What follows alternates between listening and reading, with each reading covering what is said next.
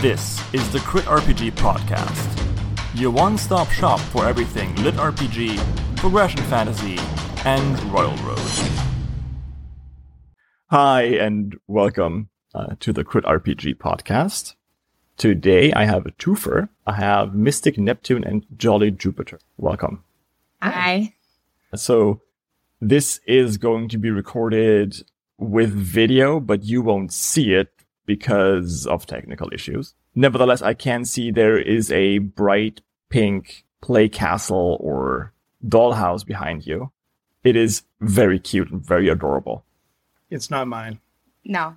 I mean, well, he plays a lot on it with our daughter Phoebe, who's named after Phoebus, the Hmm. moon of Saturn. So, Ooh, ooh, that's that's kind of cool. Yeah, before the show started, we spent a little bit of time talking already. Jolly, you mentioned your teacher. Uh, yes, that's what I do on the side, or I guess I write on the side and I work full time as a teacher, which Cool. makes writing a book about alcohol an interesting kind of. Yeah, I had a chat with admin before I went fully through with it, just to make sure I wouldn't get in trouble. That's a very American perspective.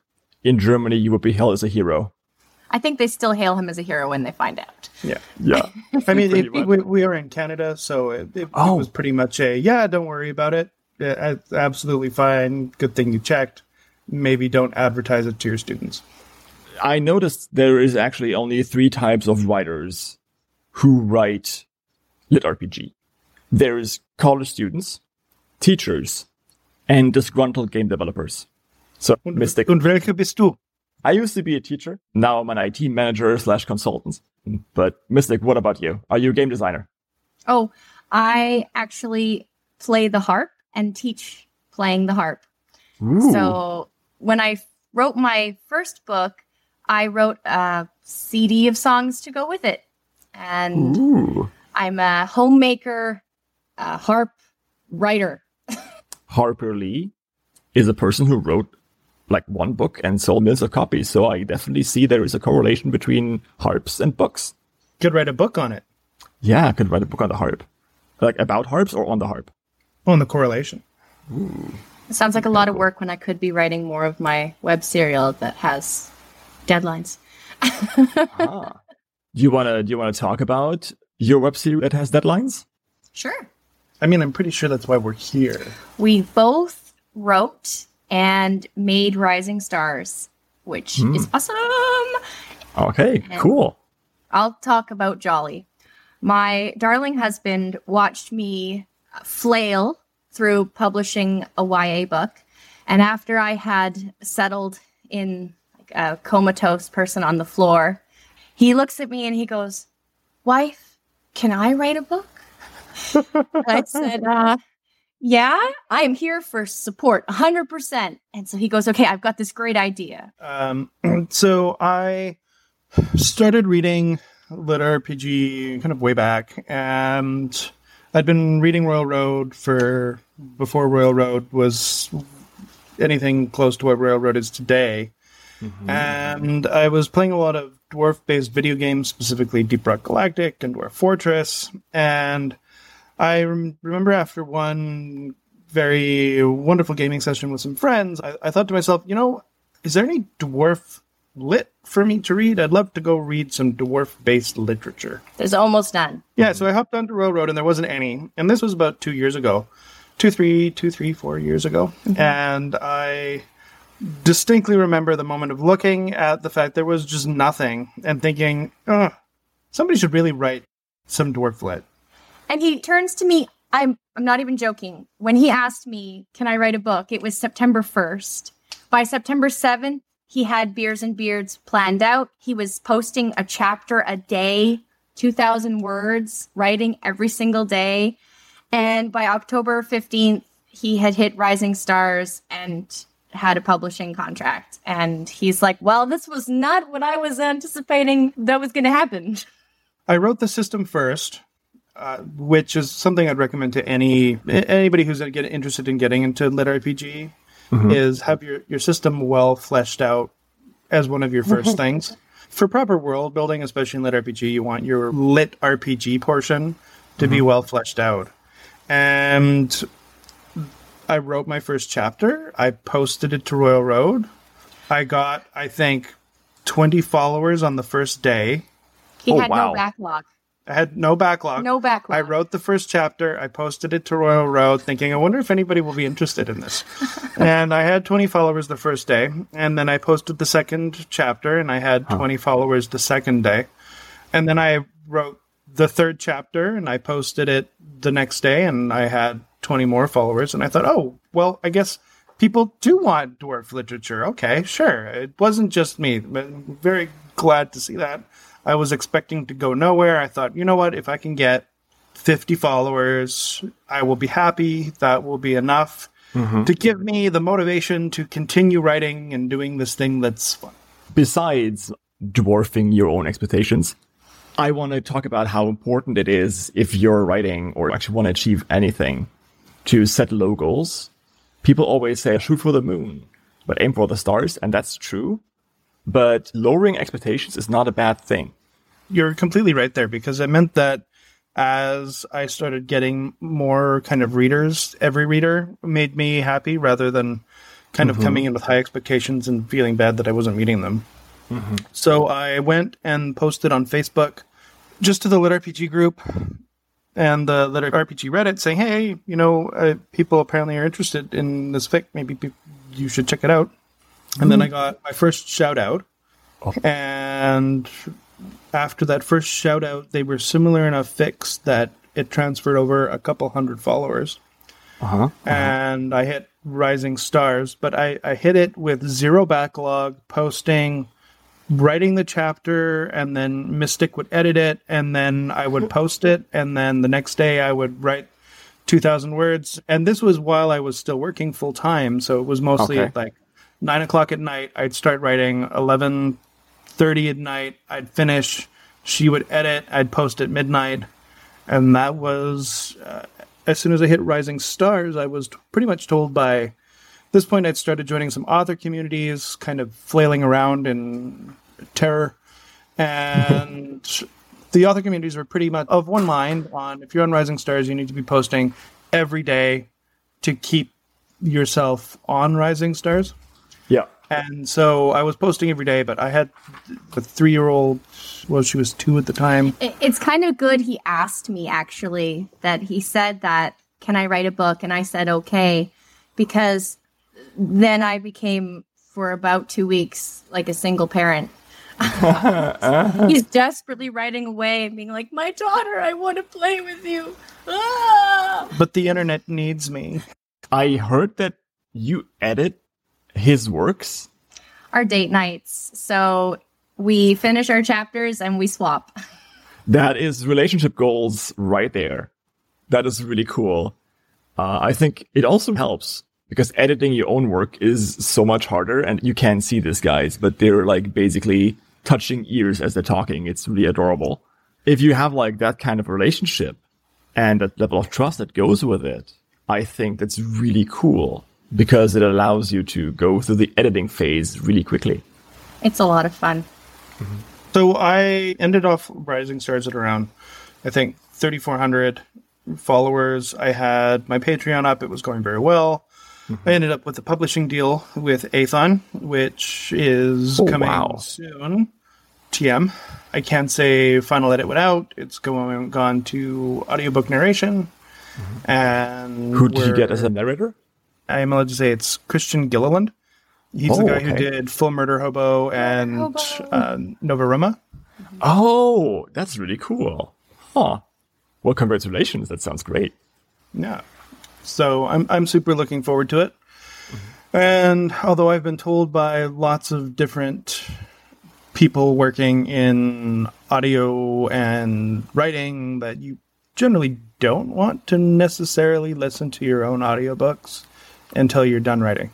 Until you're done writing. Okay. Can you elaborate on that? when you're writing your characters, you have a feeling for what your hmm. character sounds like, how they act, how they behave. It's all in your own mind.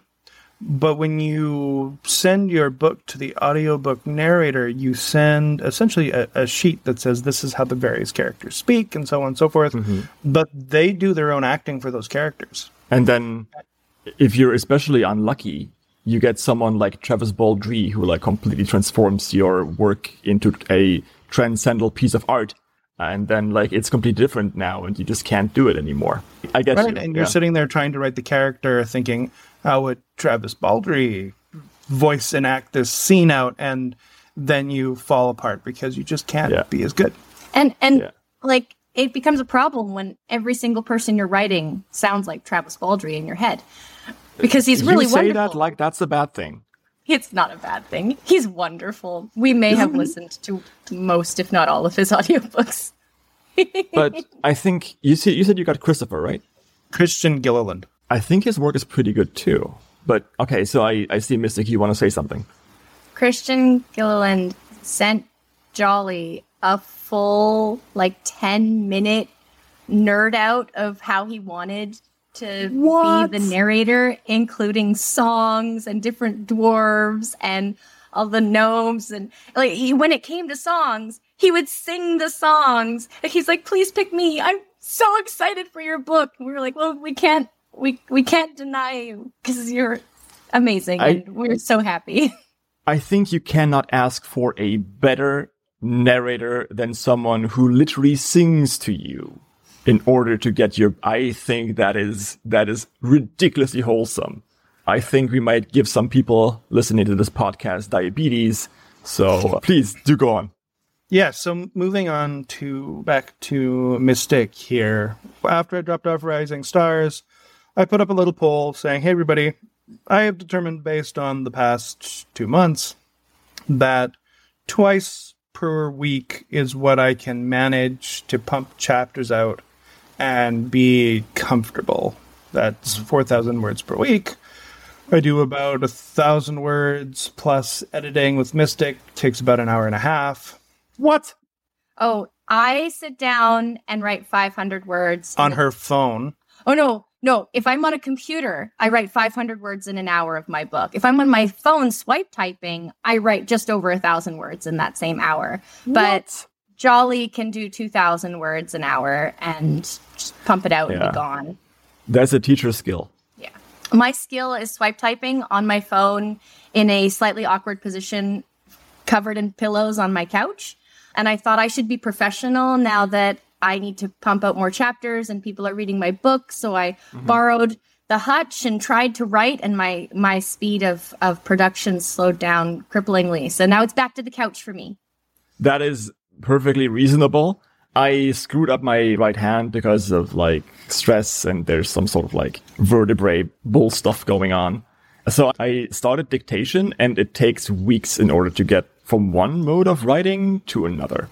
So definitely see that. However, reclining slightly on a bunch of pillows and gently swiping across an instrument is something you would be familiar with Actually, yeah. right? Like slightly awkward position, kind of like bent over a little bit, like like this. I never thought of that before. Roughly a couple months into me writing uh, Beers and Beards, my wife turns to me and says, Husband, do you think I could write a web serial? Okay. And I said, Sure. I mean, at this point, I have a good workflow for my own writing. I would 100% support you on that. What do you want to write? And she says, I want to write a magical girl story. This was my first one. I ended up settling on what is now, but I I went through a month each of trying two other stories before this one. Okay. Um, Yeah, so go magical girl story and so the first one was a 30 year old Japanese housewife who you find out was a magical girl in her middle school. And she's like sending off her husband with his briefcase and her daughter with her toast that's buttered hanging from her mm-hmm. mouth, running off to school, desperately trying to hide the fact that her magical pixie wand is glowing, Oh, indicating cool. that evil has returned. And then she transforms and she's like, How did I ever fight in heels? This is awful. and she goes off to go and fight evil now as a part time housewife and part time cool. magical girl It was it was Sailor Mom. that was fun. Uh, and then I moved on to a Western dungeon delve where it was like the Wild Wild West. Yeah. And adventurers, instead of like mining for gold, you would mine to find dungeons so that you could become wealthy beyond your like wildest dreams. And it was the Oh. untouched new area. And everyone had magical wands if they were mages, but like They had triggers. they had trigger wands. So you Oh, would, instead cool. of pulling out your gun to fire, you would pull out your wand to cast. And adventurers called each other partner all the time. And Oh, that was fun. partner. Oh, Partner. partners, partner. With a D. Oh, yeah, partner. you, you have to say partner. Jolly is oh. right. The world definitely needs more spell slinger fiction. So roughly, I think she did the most for the Western. I think you got through about five chapters. I did, but then unfortunately, I sat down and watched a funny TikTok video one day. Oh no, that's it. It was I know that's what I say. That's what I say all the time. It's the TikTok. It's ruining everything. Yeah, pure heroin. Don't do Yeah. drugs, kids. and this TikTok person found Mhm. a Tumblr post from the 2000s. It, it was a TikTok about a Tumblr, about probably a Facebook. It was the hero arriving at the Dark Lord's place, and then they sat down for coffee instead. And I thought that's the greatest premise for anything ever. And I sat down on my couch, and in five days, I had the first 20 chapters written. Tumblr is a magical place where book ideas are born. I think there's even a tag, please write a book about this. So just go on Tumblr and look for that tag and you will find ideas. Your stuff sounds insanely fun so far. So you were saying sitting down with the Dark Lord for tea and biscuits. So please do go on. So um, I ended up writing a story called I Ran Away to Evil. And the prologue is short and sweet.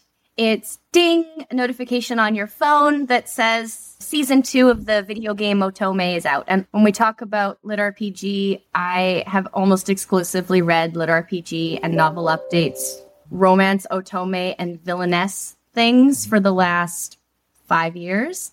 So, like, write what you know. The premise is that someone from our world gets hit by a car.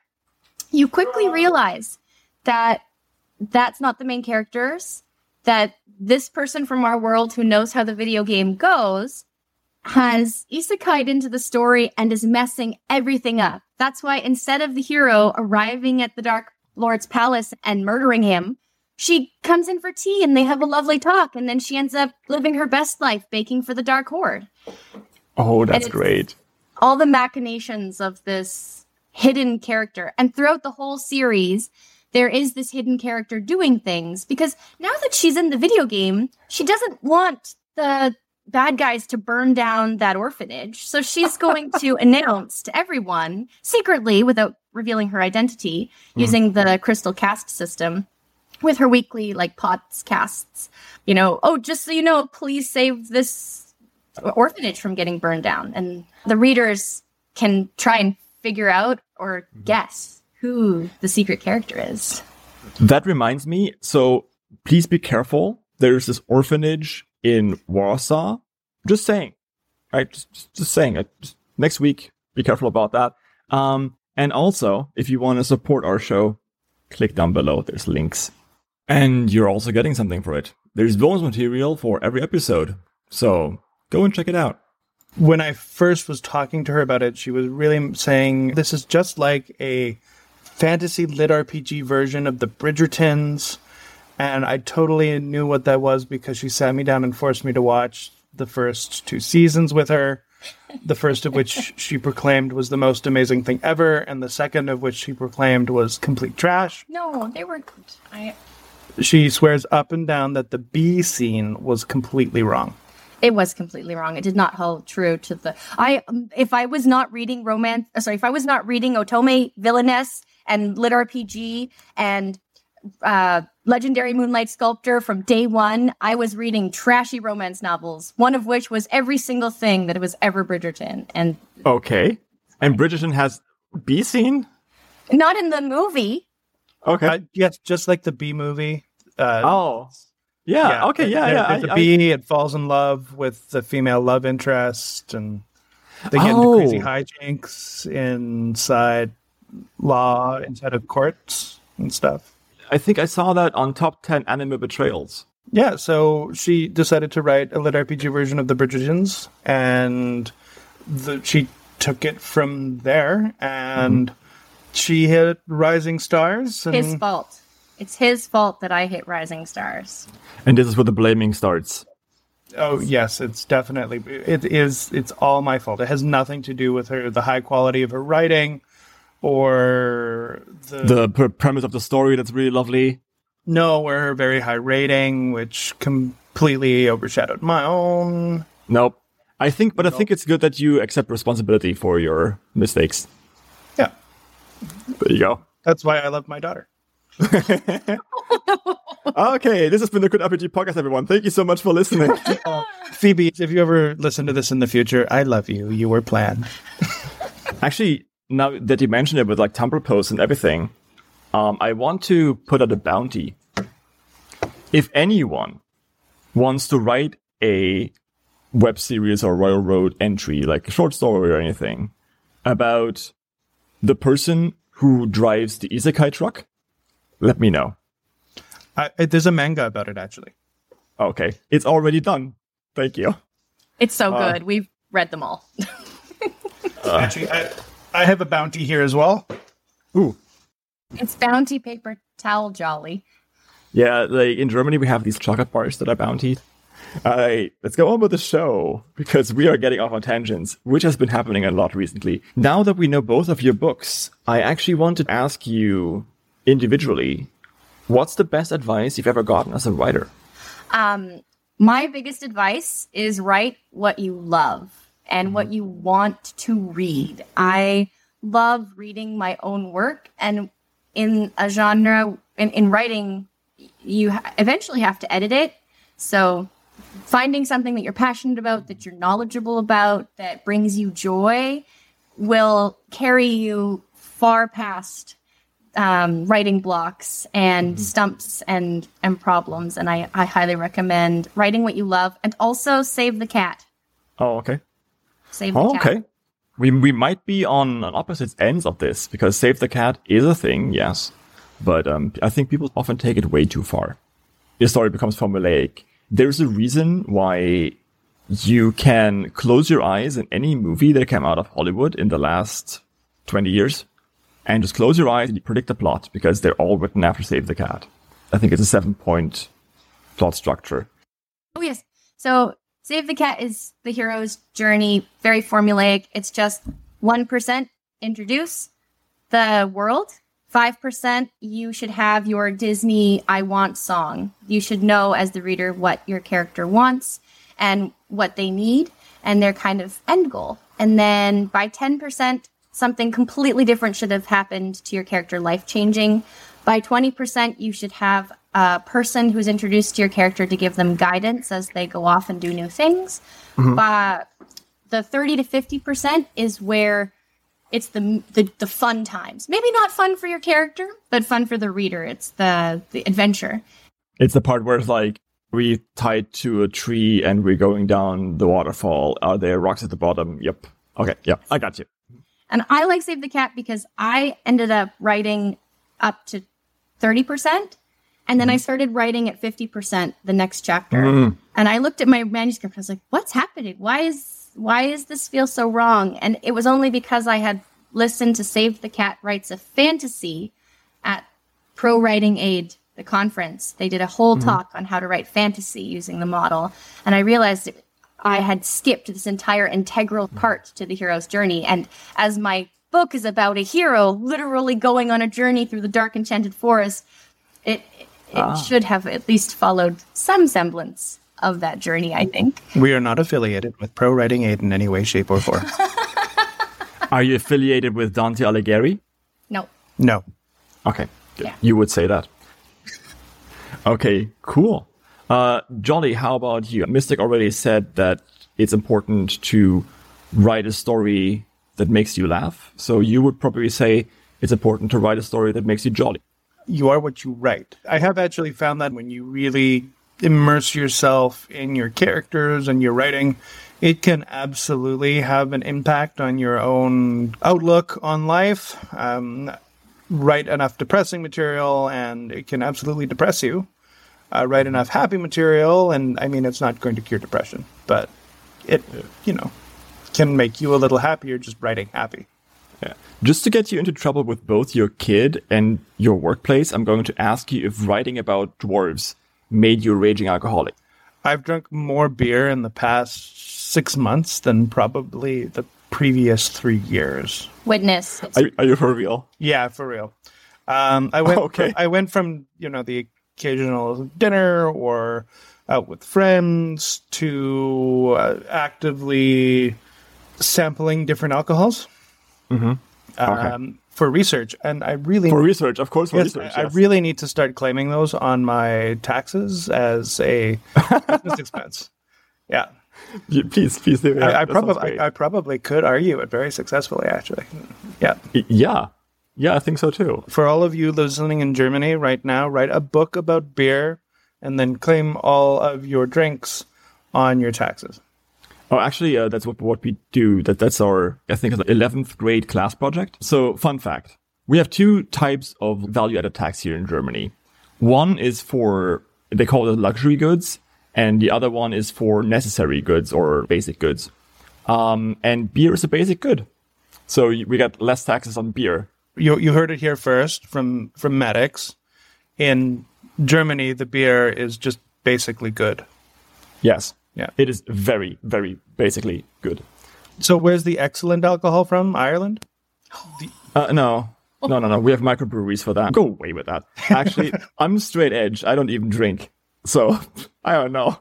To answer your question, though, the best advice I was given was probably have a backlog. Definitely the advice I wish I'd known the most. But above that, if you're looking at sort of advice for a new writer, it would be write what you know. Because yes, you can do your research and you can definitely learn uh, enough to, to do a story, but it will be hard to write a lit RPG if you've never really read lit RPG. It will be hard for you to write a romance if you've never really read a romance because it will be harder for you to hit the tropes and your readers will absolutely catch on. Especially with lit RPG taking off and AI now being a thing. Mm-hmm. You can definitely spot some of the AIs by the fact that well an AI has never read a lit RPG. It, it's not really hitting the right notes at the right spot. Yeah. Yeah. And if you aren't aware of it, there has been a bit of an uptick in people, you know, plugging their prompt into ChatGPT and then just posting that. And you cannot spot at first glance. I don't really want to go into the whole debate, but just to explain what Jolly was talking about. Okay. Having talked about advice, what is one thing that you learned while writing that you would love to go back and improve on in your older works? Have a backlog. Yeah, I, I heard have a backlog. Yeah, I've just been writing uh, for fun on train rides, and I posted like one chapter every six months, maybe eight, so once a year. That really came to bite me in the ass because you don't get that initial momentum. So there you go. One of the things that Jolly and I talk about a lot is author branding, I guess would be the colloquial for it in the industry. If your cover doesn't represent what your first chapter is, then your mm-hmm. readers will feel a dissonance. So Jolly ran into trouble because his first chapter it, it, it is an isekai. Spoiler. Mm-hmm. And so the first chapter is this lovely farewell as his main character passes away. Aw. When I was writing, one thing I really wanted to push was a character who actually felt like an adult who had mm-hmm. lived a life and had died and was in a new strange world because i find very often in, in especially in isekai that the main characters are very much oh cool i'm in a new world now uh, well this is cool this is great and they just immediately move on with their lives w- which i always find quite jarring or they don't seem to ever care about their previous lives or Yeah. think back on them or reference them never again, which feels odd, especially from a first person perspective. Yeah, it is very hard to write. I'm going to say that because it is very hard to straddle that line between I still care about my old life and not being able to proactively do anything about it. It is basically writing depression. And I think I'm going to use my shout out this week for this. It is not a small author. It is not someone who's not done anything like this before, but I definitely want to give it out to unorthodox farming. It starts with, Oh, great. I have been reincarnated as a farmer because it basically does a similar thing to your beginning with the main character sitting there, have, like all his kids are coming in and he's like writing down his memoirs. And he gives some really cool hints. The name of the wind t- does too, which is a masterwork in foreshadowing and then not delivering. Pat, please go and write. Actually, that's unfair. Um, Pat, I know it's hard. You do you. I don't want to push you anymore. I know it's really stressful. So take your time. Take 10 years, 15. I don't care. Okay, cool. So I actually I, I went back and wrote a prologue because my mm-hmm. my first chapter looking at my metrics, I highly recommend you get metrics. They will take over your life and destroy any mm-hmm. ability you have to be social while you check them every 30 seconds. But mm-hmm. my metrics are showing very, very high on my first chapter loss in terms of readers. Oh yeah. What is high for you? My first chapter has 40,000 readers and my second chapter has 20,000 readers. Ooh, that's 50%. And Oof. it's yeah. because he didn't follow through with his promise. He promised a cozy dwarf tale, and the first chapter you originally clicked on was someone just dying. In a fashion akin to Up by oh, Pixar. Oh, okay. Right? Yeah. Which was, which was what I was aiming for, but in retrospect. So for the novel that's going to hit Kindle Unlimited here, I did write a prologue. I posted that prologue up on Royal Road and I actually crafted around actually specifically unorthodox farming. Although oh, I, cool. I found unorthodox farming gave away a little too much in the prologue, yeah. so I went a little less far forward. He wrote his prologue from the end of the story, mm-hmm. whereas I tried to write mine from sort of midway through. I think that's a problem actually a lot of people have with prologues. I know in the author discords, the, a lot of authors do talk about how they even skip prologues when they're reading, which I do actually all the time. Come to think of it, for what that exact reason. The prologue is the best thing. It's the unused gold. Yeah, I have several questions. You said you wrote your prologue from midway through. What are you going to do when you reach that point? Well, I'm past that point now. Oh, okay. Yeah. The prologue is essentially right around the end of the first book. And then did you switch tenses? Nope. Oh, okay, cool. Uh, because we had that discussion about first person present. We've had some fun on the Crit RPG Discord writing second person future narration, which is, uh, which was fun for a while, but it's completely illegible. So, Jolly, thank you. Mystic, what about you? What's your best advice? I think it's the branding. It's. Um, oh, right. Yeah. Yeah. We talked about it. Which sort of metal would you recommend for branding? Jolly would say gold is gold. Mm-hmm. But it, it melts at a pretty dwarf. low temperature here. Yes. But I would say, oh, I'm not. Mithril. You know, or or iron, or iron, Iron heats up nicely and holds its form, so it's very good for branding. Okay. okay, cool. And you keep them in place, just you know, gently holding them. Okay, good. I got it. Yeah, yeah, yeah. yeah. Good. yeah. Definitely, it can help. For those of you who have been reading very closely the titles that you see popping up on Rising Stars, 99% of the time nowadays, they have some kind of a branding in the title for what you can expect. So oh, yeah. it'll say, for example, Mystics, I ran away to evil, which is irate mm-hmm. for those of you who like acronyming. She was very, very mm-hmm. proud of that, and all of her that future cool. books in the series are planned to be similar acronyms. But there is something to that.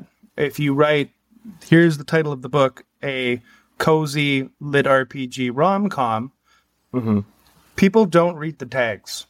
They don't. It's good for searching, yeah. but they don't read the tags. So if you put the genre premise inside your title, it really helps with that branding. Mm-hmm. I I have a shout out for an old guy. His name on Royal Road is Dad's Bedtime Stories, and his story is called my sons and I got isekai to the losing goblin side. He's a really sweet dude. And he writes all these books that he would tell to his kids. Fascinating person. I hope I can get him on the show at some point.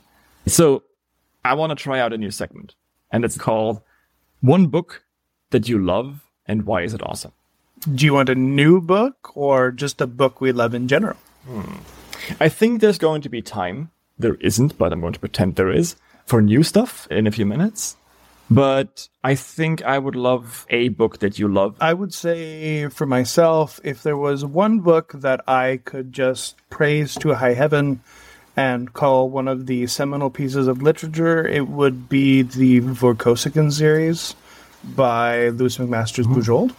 Space opera. Mm, okay. Yeah, not not a fantasy, not a lit RPG, not an isekai. It's a, an old-fashioned '90s space opera. The main story follows the plot of a young man, essentially just turning kind of 17, 18. The first couple books are very much a coming-of-age story about a boy with a serious congenital disability who lives in a regimented perfectionist society, sort of military society, becoming by accident a mercenary space captain. And mm-hmm. the rest of the story, As one does. as one as one does, and the rest of the very actually extensive series follows him growing up. They're not in the point A, point B, point C, point D. They're point A, five years later, point B. They essentially follow all the major points in his life. So the first one is him graduating academy and attempting to join the military and failing out because of his disabilities. He's three foot four, three foot 4 mm-hmm. maybe. Yes, my one biggest wish right now is that Peter Dinklage could play him because just in terms of who he is and how he carries himself, he's exactly how I've always imagined the character. It's Tyrion Lannister in space. Yes, it's essentially Tyrion Lannister in space. Enough said. Period. But it's not lit RPG. It's okay though. What makes it awesome? Everything from the the characters, the characterization. If I could say a series that has had the most influence on my own writing, would definitely be that series. There's a character in it called Ivan Vorkosigan, who I very much see my entire book, his mhm. particular brand of humor, a lot of the, the story beats and the writing style mirrors a lot of Bujold's writing. I mean, mm-hmm. I'm not going to hold myself to the same standard, but I definitely like it. And she does swap the styles.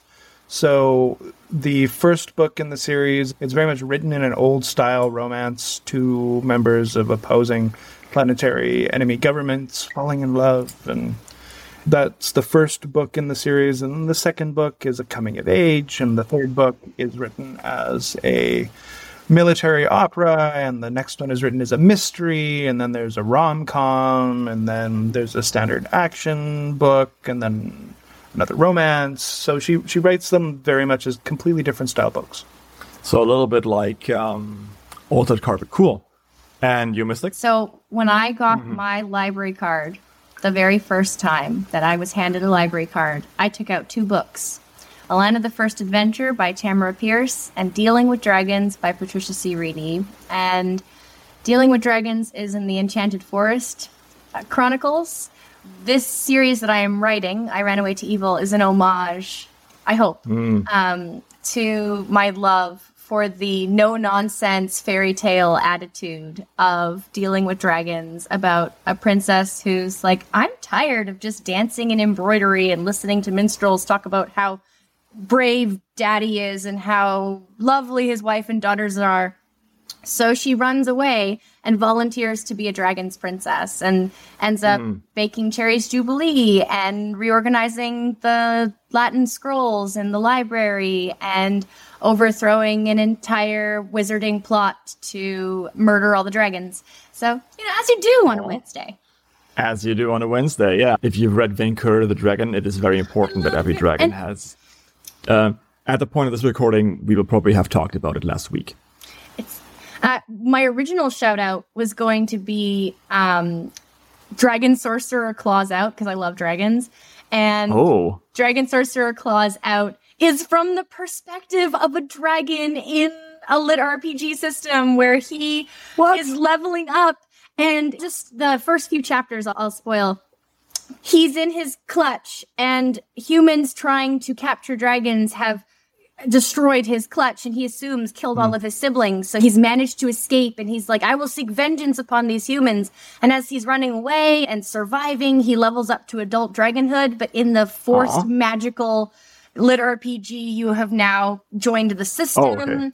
The magic of the system hits him and a young woman is standing very close by and she gets hit with the dragon magic. And so she becomes a dragon rider to his dragon, but he doesn't Oh, know that was so cute. and it's so adorable and it's him being better at being human than everyone else because to hide from the hunters he ends up transforming into a human and Oh, he's like oh, okay. i'm way better at being human than these humans are because he's a dragon and he's got a dragon-sized ego and it's the cutest best thing i've ever read and i haven't finished it but i love it and i'm geeking out about it because that's my favorite right now Yeah, It's a, it's a shame you can't shout it out. yeah sad We didn't break any KDP rules there, right?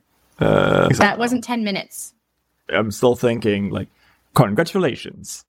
By devouring a princess, you have unlocked the dragon system. Pretty cool. Well, while we're at it, Jolly, you got any cool new books on Royal Road that no one's read before, but you think people should read? So when I totally didn't read the questions that we were sent ahead of time, this is a mm-hmm. completely organic podcast. You make that sound like it's a bad thing. i i appreciate it I- Yeah. I thought about the stories that I've been reading, and I decided I really wanted to use this sort of shout out for my first shout out when I first posted Beers and Beards to Facebook. I mentioned earlier in this podcast about the person who shouted me out, and gave me a bunch of followers, and then propelled me on to Rising Stars, and then I just ramped up Rising Stars, and then got firmly stuck underneath Blair which is complete unfair, you know, standard elf racism towards dwarves. And Oh my lord. Uh, pitchforks out. and the person who did so was a writer by the name Matador. It was for his book Monster Menu. And for those of you who don't mm-hmm. know, Matador actually passed away uh, a couple months ago, rather suddenly. He reached out to me for a shout out for his new card based system. Mm-hmm. And I shouted that out, and he said, Thank you very much. And then we got the news about his death, I think, two mm-hmm. weeks later or so. Uh, it was his Psycho Duel novel on Royal Roads. So he g- gave me the shout out on Monster Menu. We kind of struck up a relationship, and then he asked for shout out on his Psycho Duel. And the reason I wanted to shout it out is that his wife reached out. She's been working with his publisher to get Monster Menu and Psycho Duel actually published and released. Mm-hmm. And so I wanted to do a shout out for reading those when they hit Amazon. It's under Terrell Garrett. That's Monster is- Menu and Psycho Duel. That is pretty cute. Thank you so much. Whew. cozy planet here that's yeah I mean, it's okay, right? You can't write cozy fiction without having a little bit of sadness in it. And it's, it sucks. People die. I think that would actually be something really good to talk about in this particular podcast is that definition of cozy because there is a pretty heavy consistent fight going on right now kind of in the cozy community of what constitutes cozy. Mystic is the queen of cozy on TikTok. no no i'm i'm lit rpg on tiktok i have mm-hmm. thousands and thousands of watchers but we do have cozy reads that are considered top cozy where psychopathic murderers murdering kids but they bake so it is cozy Huh. so Yeah, like so the it- it- genre is so new you don't know Huh. I- Is it cozy? Is it not cozy? They bake the children into the pie, so it is cozy. No, they don't. They just make giant gingerbread men that defend the city from the psychopathic murdering people who are cannibals. I Um, love so, Wizard's Guide to Baking, but it is co- it's considered the top of cozy fantasy. Do you know Wittgenstein, the philosopher? Jolly's naughty. My family's German. Oh, okay. Well, that explains it. Well, Wittgenstein says that with any of these fuzzy categories, anything can be that as long as a sufficient number of people identify it as this. And even if they don't, if you identify it as cozy, it is cozy. and people are going to fight about it. But yeah. Okay. So we talked about death, murderers, cozy planet, everyone. Obviously, you are more in the realm of not murdering people. Yeah. If there was one piece of advice I could definitely offer to people interested in writing in cozy, it's that the most important thing to keep running in your back burner is that agency seems to be the most important thing for mm-hmm. cozy. And even if everything is becoming depressing and terrible, as long as your character still holds their own agency, that's good. That was a problem I ran into when I was first writing. When I wrote Beers and Beards, I actually lost a significant number of followers right around a little arc in the middle where my character lost agency in one chapter. And I think I could have gotten away with it if he didn't then lose agency again in a later chapter.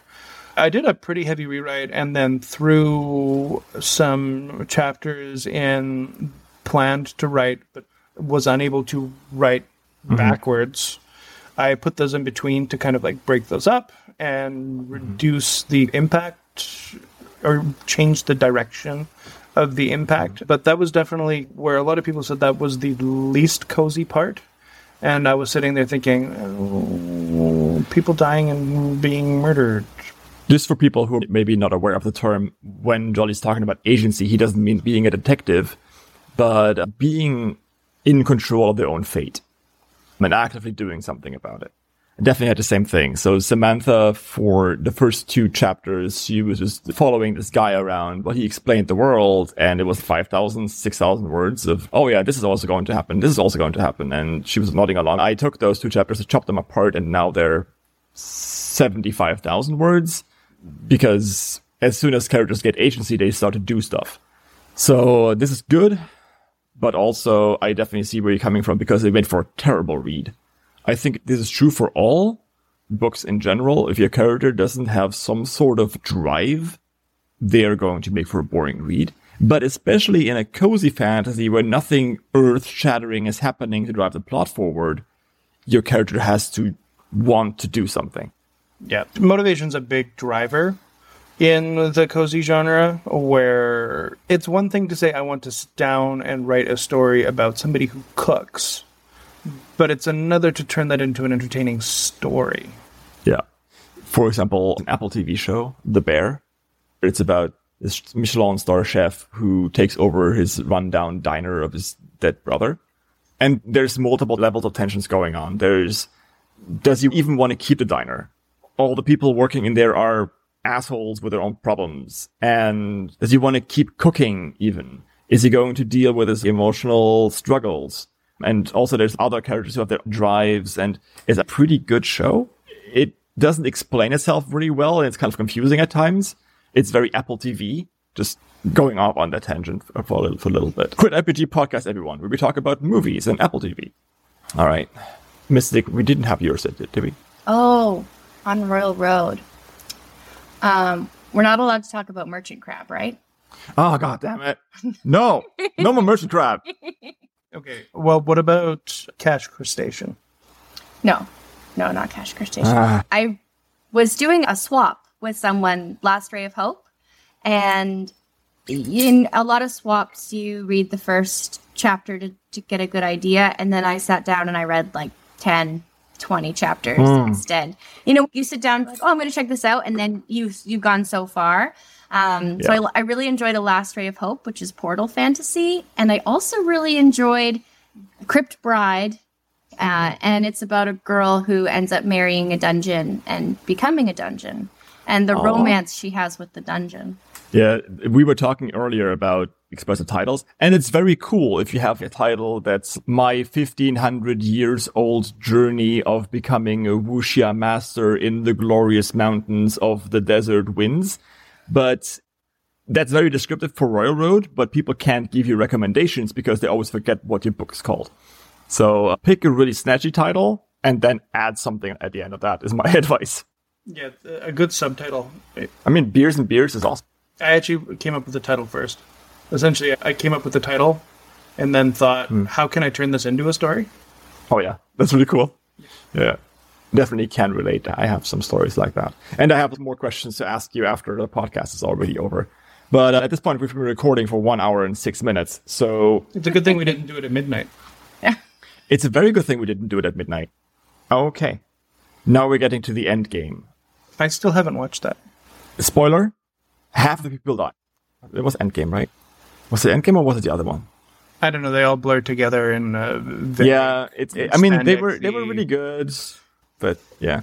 Okay, so um, more shout outs and then we're done. Okay. So, shouting out Crit uh, Crit RPG Discord, everyone there, hosts, old folks, Sean, K Novels. Oh, by the way, K Novels is on Popular this week, right under Roomba Professor, and he has been holding there for a while, which is a mystery to everyone, especially him, but he enjoys it, and he's doing his thing, and we're really proud of him. Okay, how about you guys? I guess we can shout out our own Discord, Cozy Planet, uh, named after our planet motif. For those who are know music, we're actually based off of the Planet Suite. Hmm. Is there a majestic Mars already? Uh, not yet. I think Mars might, Spots open. is Mars the Warbringer? Mars is the warbringer. Yeah. Oh, there was a Mars in the um Yeah, somebody temporarily was Mars. yeah, and I think they have it out. Yeah. Other than that, more shout outs. The Friendly Neighborhood Wizard, if you haven't seen it, is a super fun concept. I definitely really enjoyed that style of story. Definite preferences. Uh, if you haven't heard of it, there's this book called Cradle. Yeah, that yeah. series. It starts with a book called Unsouled. It's not very popular, but the author just came out with the last book in the series. His name is Will Wight. Yeah, it's pretty good. Yeah, I- think I think it kind of went under a little bit in the older hub hub. So um, yeah, I mean, if you want to support small indie authors, definitely Will Wight. What was it called again? It's the Cradle series. Oh, yeah, uh, great! I, I I was thinking Hug for some reason. I don't know. Yeah, but yeah, so I've never heard about it before. So it's definitely a good good book that you should maybe read. I hear the second one is where it really picks up. Um, okay, cool. I'm usually more brain than I am now. Um, It, it is very late for you guys because of the time difference. I think for you it's like almost midnight. It's it's twelve thirty. It's twelve thirty. Okay. That I shall release you into the warm embrace, or should I say, Of sleep? the warm cradle of your bread. When I post chapter late tomorrow, I can blame Madix. Okay. oh, I already All right. am late. I was supposed to get my chapter to the patrons. It's- yeah. Yeah, I'm gonna keep that in actually. oh, hey, you know what? If I said it, uh, I said it. So this is how it goes. So for all of Neptune's Patreons, she is going to be very sleep deprived when she releases her chapter today. So please be gentle. this has been a blast. We're at one hour ten now. Um, we're probably going to cut this into because it is very long and no one has a one hour ten commute. I'm also going to edit it down a little bit. So if you're listening to this, then chances are this is not the one hour 10 mark, but maybe 50 minutes. We'll see. Thank you two for being here. Well, I mean, I didn't go anywhere. It's in my house. Uh, yeah, well, thank you for being in your house and re- connecting via the internet to this podcast. This has been tremendous. And this has been the Crit RPG podcast, where your podcaster has been standing on his two feet for over an hour. This is a very And I thank you very much Shush you. Are you saying it's a cozy chair? And with that, we will be going. Thank you so much. Bye bye. This episode has been brought to you by the Council of the Eternal Hiatus. If you're looking for a Discord server to discuss, read, or write lit RPG, this is the place for you. The server's hella queer, so everyone is welcome. You can find an invite link in the description below this episode.